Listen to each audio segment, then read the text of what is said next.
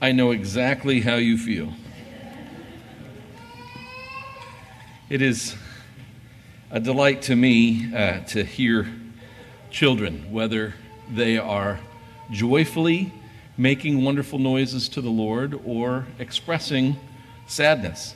Uh, these are proper and good things among the people of God. Uh, well, let's please turn together in your order of worship. You'll find, or I'm sorry, in your Bible, uh, Pew Bible that's in front of you there.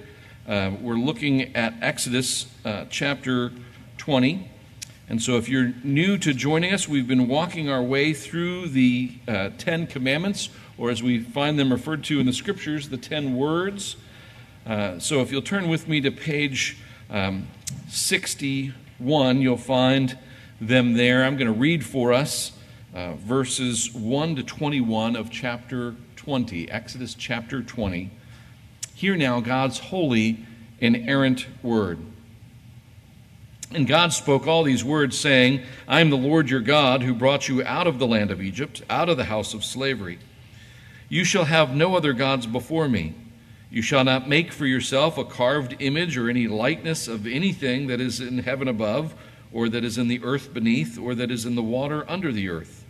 You shall not bow down to them or serve them. For I, the Lord your God, am a jealous God, visiting the iniquity of the fathers on the children to the third and fourth generation of those who hate me, but showing steadfast love to thousands of those who love me and keep my commandments. You shall not take the name of the Lord your God in vain for the Lord will not hold him guiltless who takes his name in vain. Remember the Sabbath day to keep it holy. Six days you shall labor and do all your work, but the seventh day is a Sabbath to the Lord your God. On it you shall not do any work, you or your son or your daughter, your male servant or your female servant, or your livestock or the sojourner who is within your gates. For in six days the Lord made heaven and earth the sea and all that is in them, and rested on the Sabbath day. Therefore, the Lord blessed the Sabbath day and made it holy. Honor your father and your mother, that your days may be long in the land that the Lord your God is giving you. You shall not murder. You shall not commit adultery. You shall not steal. You shall not bear false witness against your neighbor. You shall not covet your neighbor's house. You shall not covet your neighbor's wife, or his male servant, or his female servant, or his ox, or his donkey, or anything that is your neighbor's. Now, when all the people saw the thunder and the flashes of lightning and the sound of the trumpet and the mountain smoking, people were afraid and trembled, and they stood far off and said to Moses, You speak to us, and we will listen. But do not let God speak to us, lest we die. Moses said to the people, Do not fear, for God has come to test you that you may fear, that the fear of him may be before you, that you may not sin. The people stood far off, while Moses drew near to the thick darkness where God was. Let's pray. Lord, thank you for this, your word. Lord, thank you that you have not left us alone in the dark, groping to figure out who you are and how we might please you and what that looks like. But you have lovingly spoken to us as you did here directly to your people, but also you have spoken to us through your prophets and had them write down those things that you intended, not only for the original audience to hear, but for your people all throughout the generations to hear and to read and to study and to hide in our hearts and to meditate upon, so that that word that you've given us might direct every aspect of our lives, from what we think to what we say and even to what we do. Lord, we confess to you that we do not listen to your word as we should. We, we do not submit ourselves fully to it. We neglect so many things.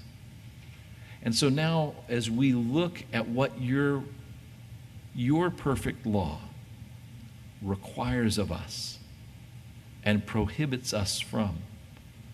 Lord, we pray that our, our heart's attitude would not be to justify or to, to try to make it okay what we're doing that's not according to your word, but rather, Lord, that you would mold us and shape us, transform us, give us ears with which to hear your holy word, that it, it might expose us and lay bare the ways, the many, many ways that we sin against you.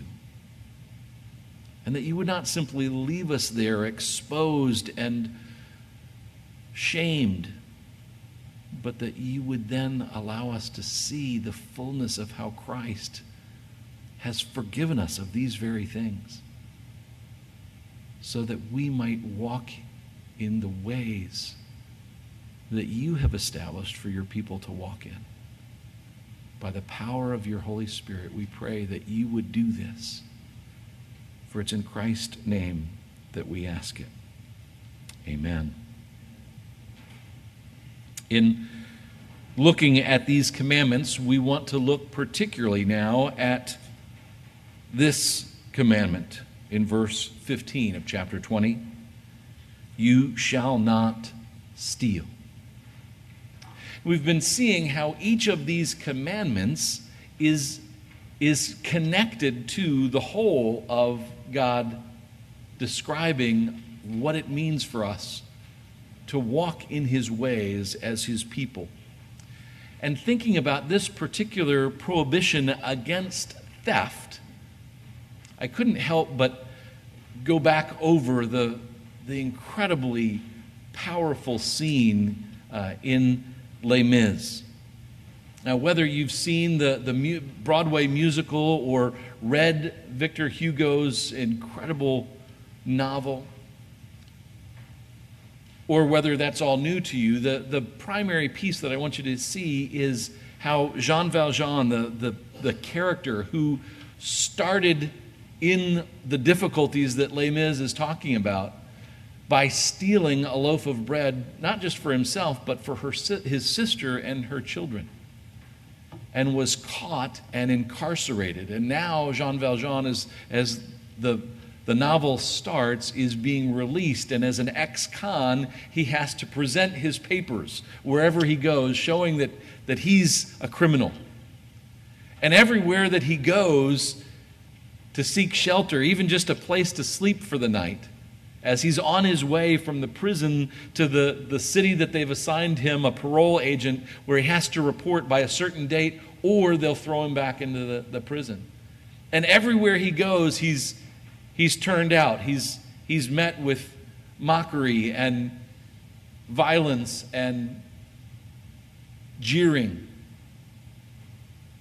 except that he goes to a priest's home and there is welcomed in and is given food and is given a bed to sleep in and is shown great hospitality in the name of Christ. But knowing that he's not found that kind of reception anywhere else, in the middle of the night, he wakes up and steals the silver so that he can have something with which to start a new life. And so he he takes off in the, in the middle of the night, and then in the morning, the police have found him and dragged him back to the priest's house. And, and the police there present him to the priest and say, this, this, We've caught him red handed, and this man had the temerity to, to say that you gave him this silver. To which the priest responds, Oh, my dear brother. Of course, I gave you the silver. But you ran off in such a hurry that you, you neglected to take the candlesticks also. And, and they're worth far more than all the silver put together. And so he takes the candlesticks from the table and sticks them in Jean Valjean's bag and says to the policeman, Thank you for your service, but release this man. He's done nothing wrong. And then he turns to Jean Valjean and says, You have a new life now. use it for Christ. What a, a beautiful picture of what Exodus chapter 20, verse 15 is telling us. Because remember, the command, you shall not steal, isn't just there in a vacuum. It's not just sitting somewhere floating in space by itself, but it's in this context that we've seen where God starts not by saying, if you want to live with me, this is what you must do. But he starts by saying, I, the Lord, your God, have redeemed you. I've brought you out of slavery, out of the house of bondage in Egypt, to, to make you my own covenant people. And so, in the land of promise, that's, that's a starting place to, to get at the whole of the world, here's how you are to live as my people. Given the context, we might read this not simply as you shall not steal, but you shall steal no longer. Because the people that God is addressing are just like us. And that's not just something that I'm making up, that's what God's word itself says. As 1 Corinthians talks about the, the murderers and thieves. I'm sorry, thieves. English grammar is troublesome, isn't it? The, the murderers and thieves, as some of you were. You're not to live that way any longer. Why not? So that you can earn points to get to heaven? No but because you've been given grace.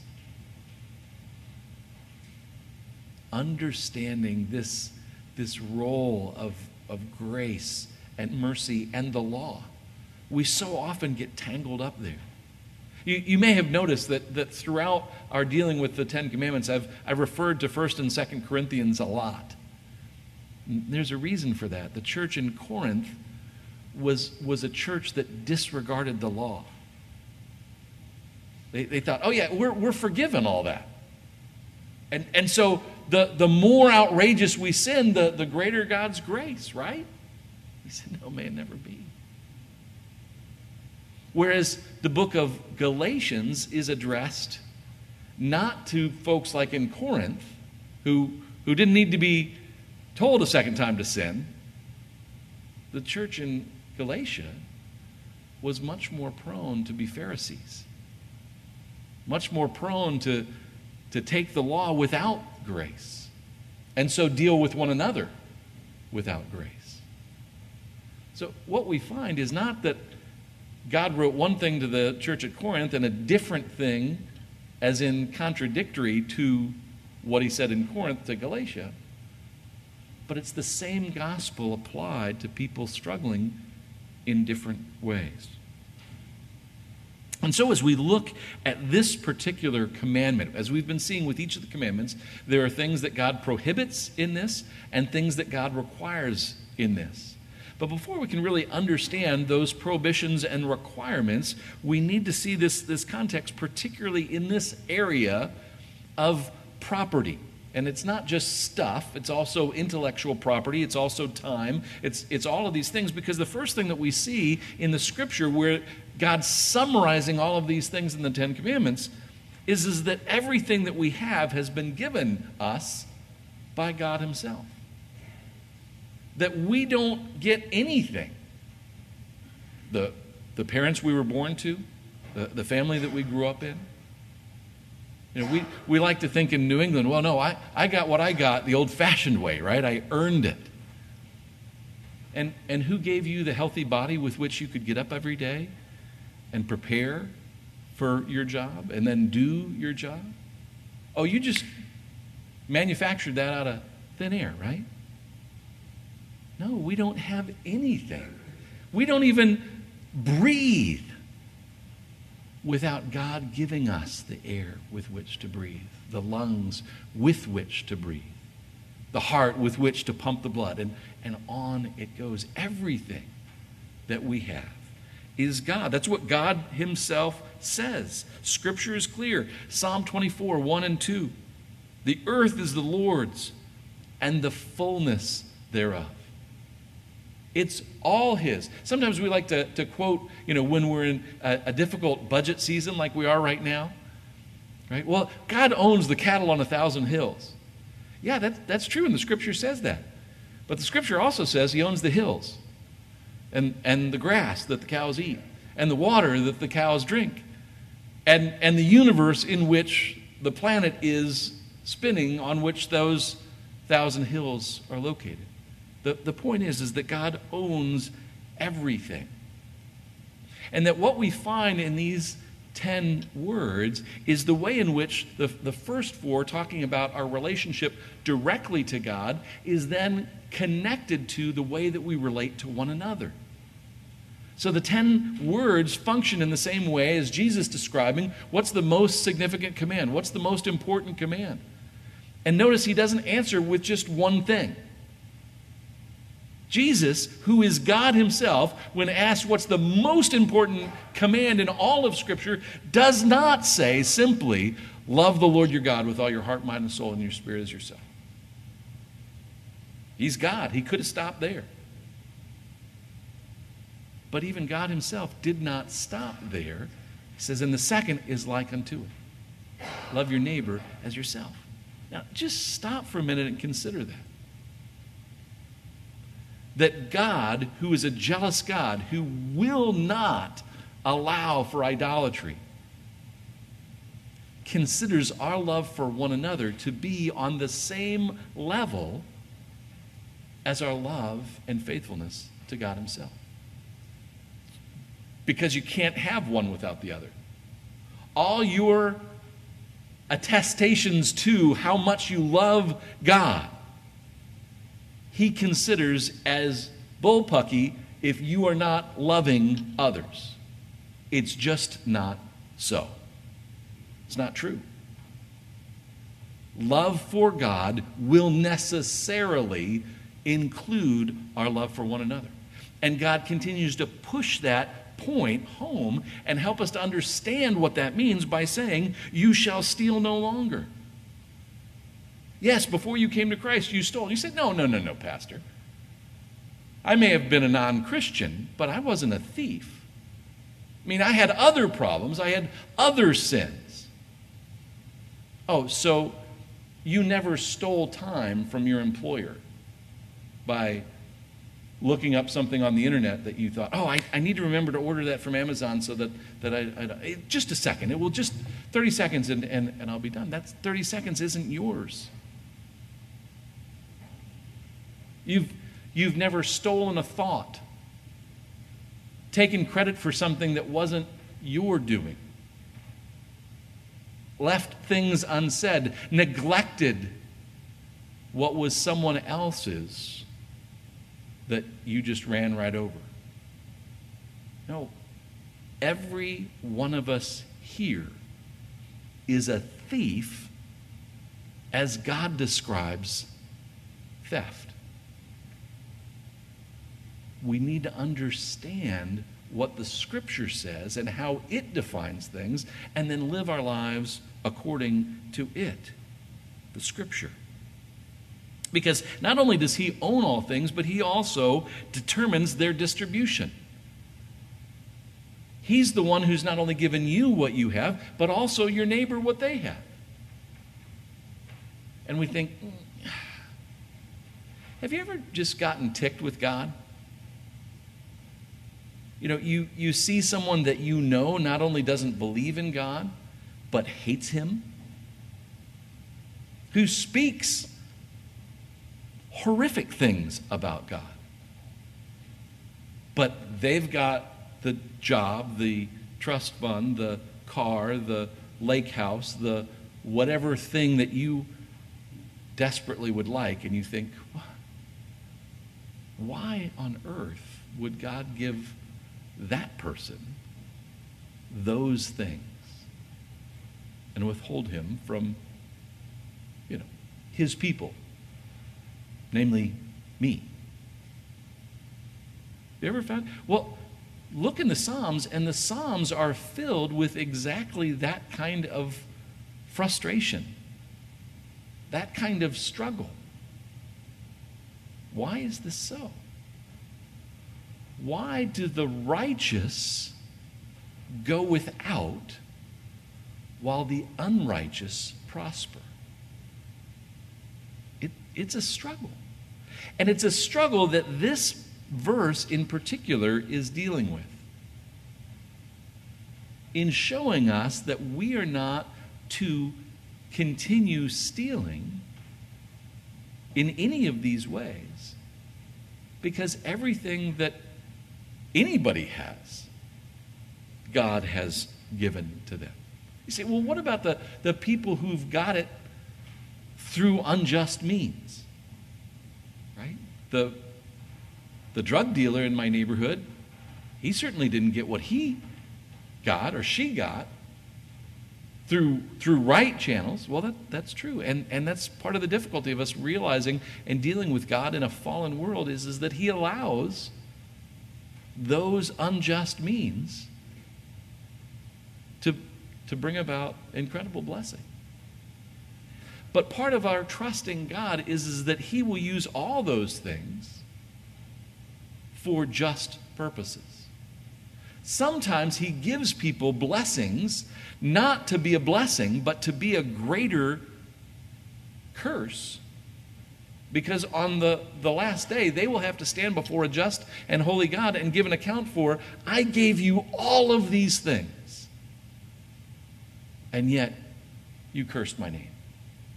You didn't want to have anything to do with me it it's actually brings about greater accountability, greater means of punishment. And that's, that's because we need to understand the stuff, whether it's material things or time or resources or abilities. We think of, of time and talent and treasure, all of those kinds of things that, that God alone gives. And to think about them as the scripture teaches us to think about them from a kingdom perspective. See, we tend to think about all of those things in, in terms of us what I have, what I don't have. And, and most of us are at a place in our, in our Christian journey where we've learned that being a materialist isn't good, right? We've, we've realized that that's not Christian to, to just care about stuff. But here's the thing is we have this seemingly limitless ability to do the same wickedness under spiritual guise. Right? Well, I, you know, I'm not saying that that if I won the lottery that I would just get stuff for myself, but but boy, that sure helped the deacons with, with our, our budget if, if I had a couple of million dollars to, to give to the church. Because, of course, that's, that's what I'd do. But the funny thing is, is that God actually knows us better than we know ourselves. And while we, in our daydreams, may think, oh, yeah, this is what I'd do, the, the thing to stop and say is, okay, maybe so. But how are you using the resources that He's already given you?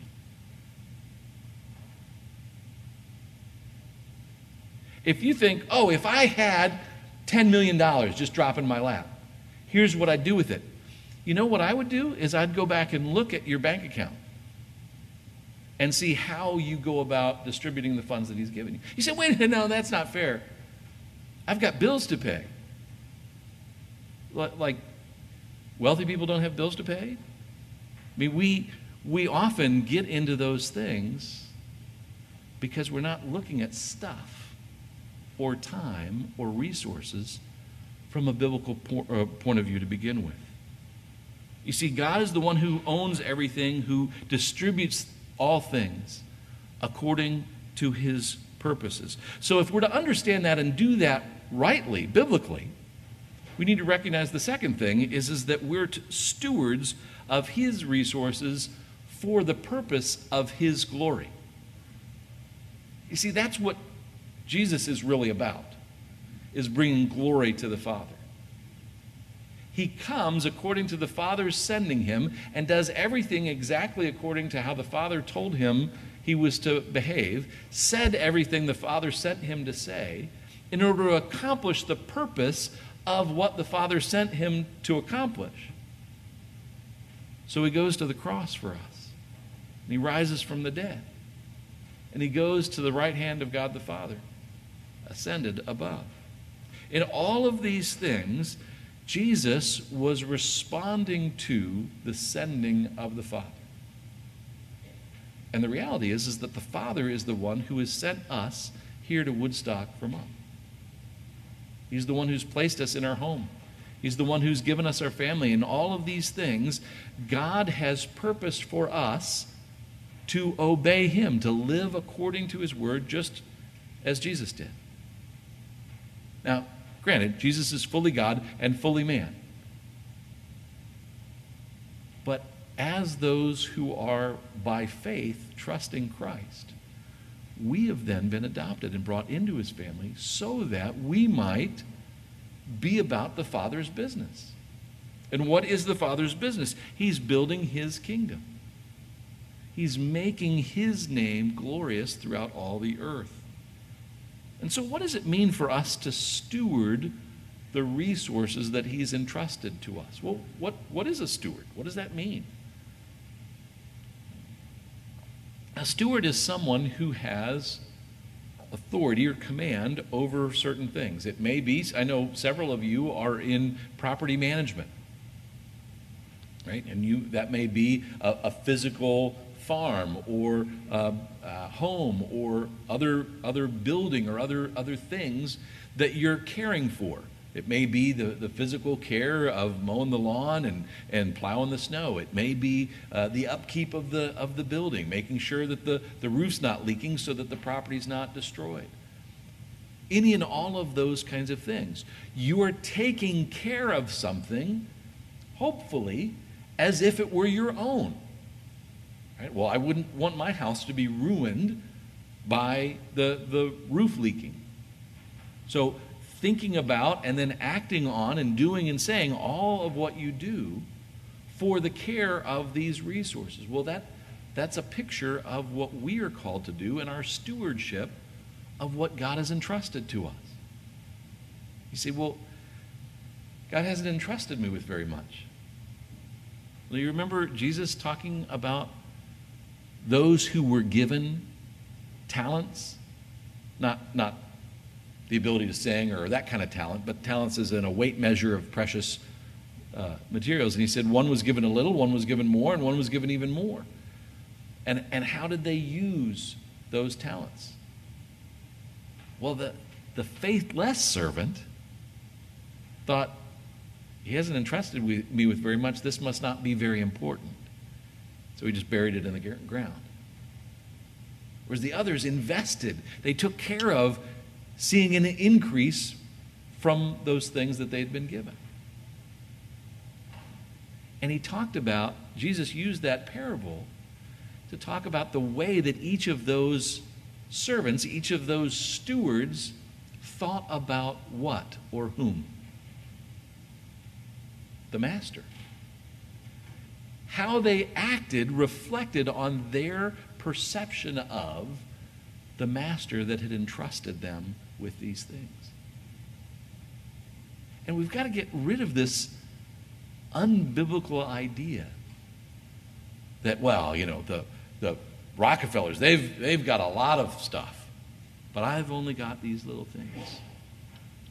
See, those, those little things are things that the Father has entrusted to your care. He, at least, thinks that they're precious. He thinks that they're valuable and has given them to us to care for. And the way that we care for those things demonstrates not just what we think of the things, but what we think of the Master. We're to be stewards of His resources for His glory. That we may not understand. How, how does this this little kid who's been entrusted to me by God to, to coach them in soccer or lacrosse or, or whatever. What, you know, I'm, I'm busy, I've got a little time, I'll, I'll, I'll spend some time with that kid.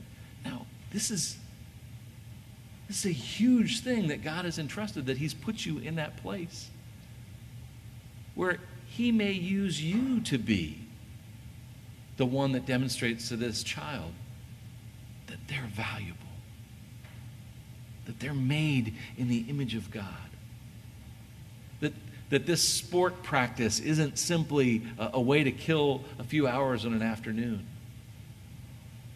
but is a wonderful means for evangelism and discipleship and care for this child. See, the way that we think about all of those things that have been entrusted to us, instead of us thinking about what's in it for me, what do I gain from this? Or even just what am I able to, to give back? And that's, that's a fine thing. But, but to make it specific to how am I using this opportunity, this that God has entrusted to me, for His kingdom and for His glory. Turn with me in your scripture. We had it there to look at in Exodus. I want you to turn to page two, uh, 958. Page 958 in your, in your scripture. We're going to look together at 1 Corinthians.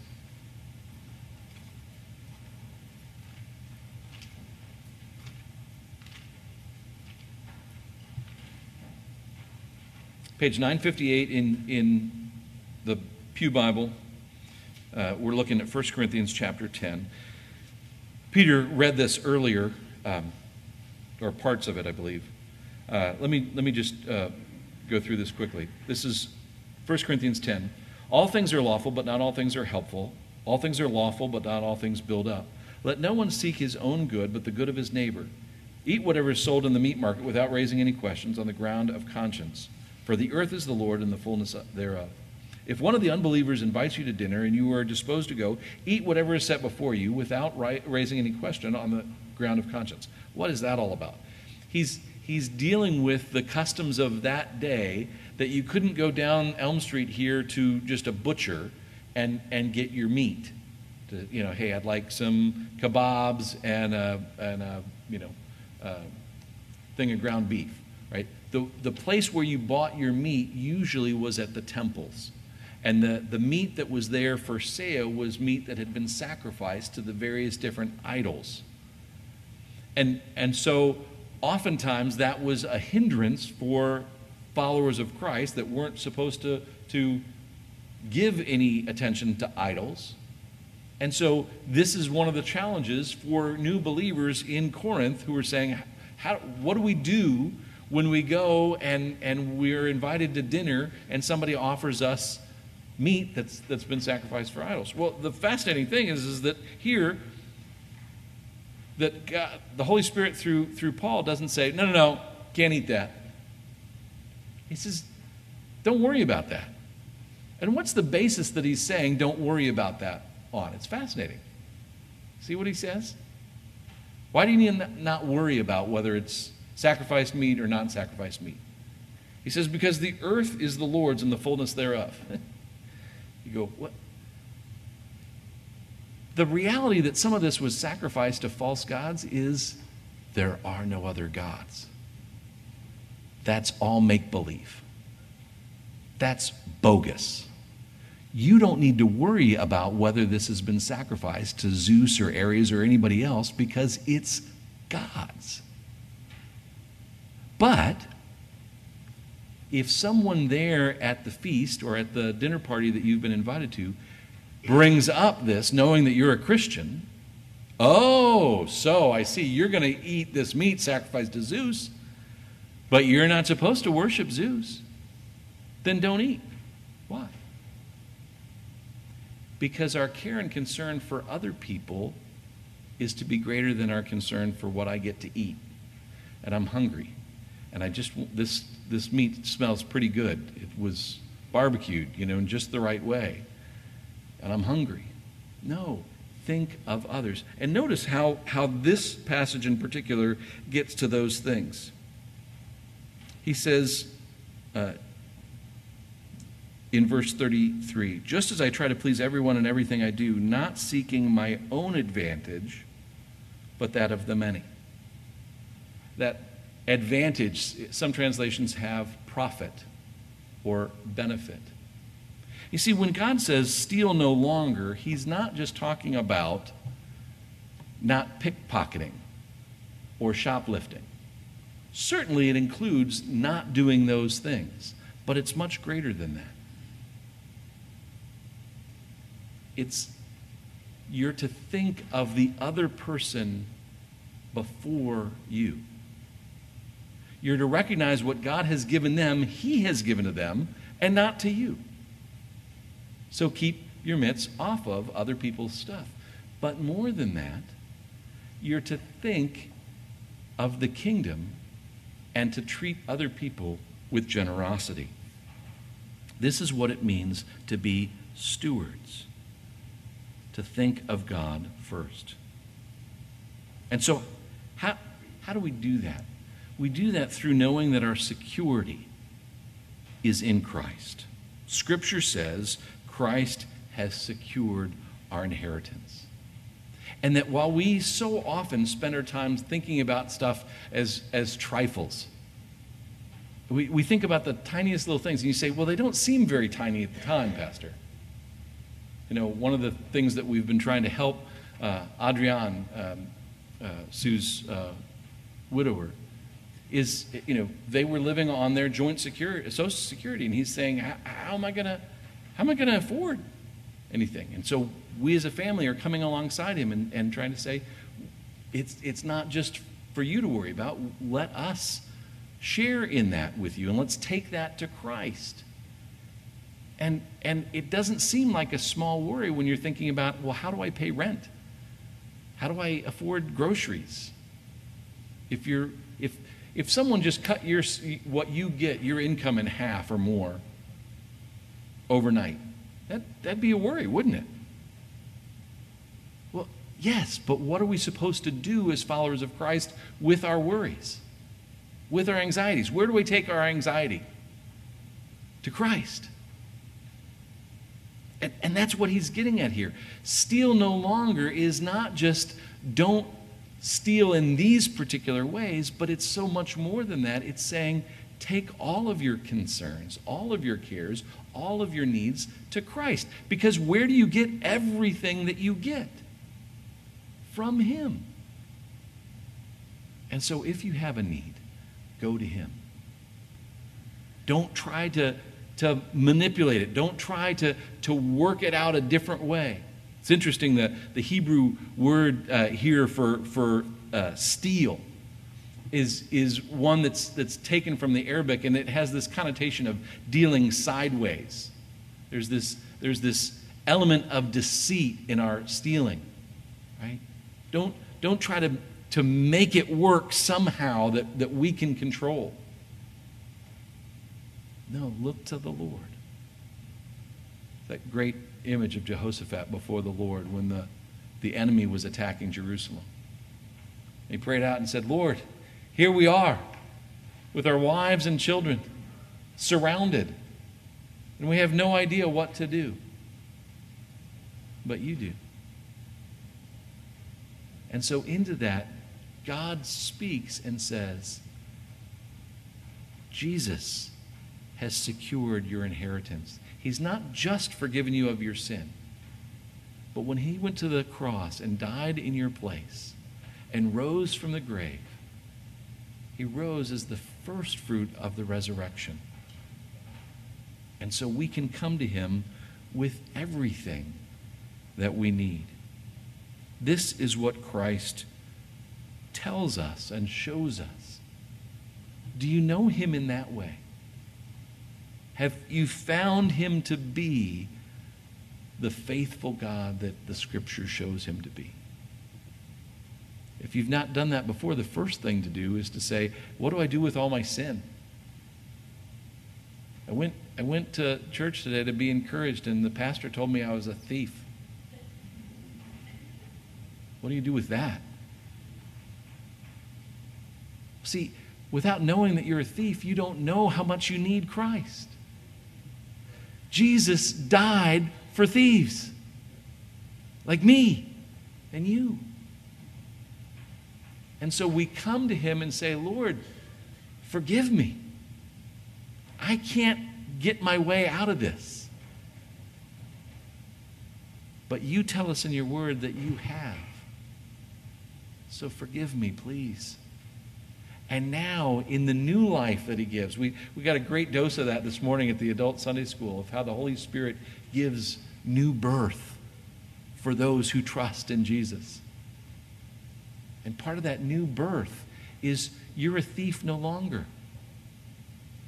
Yes, some of you were thieves and murderers and all sorts of things. But now you've been born again.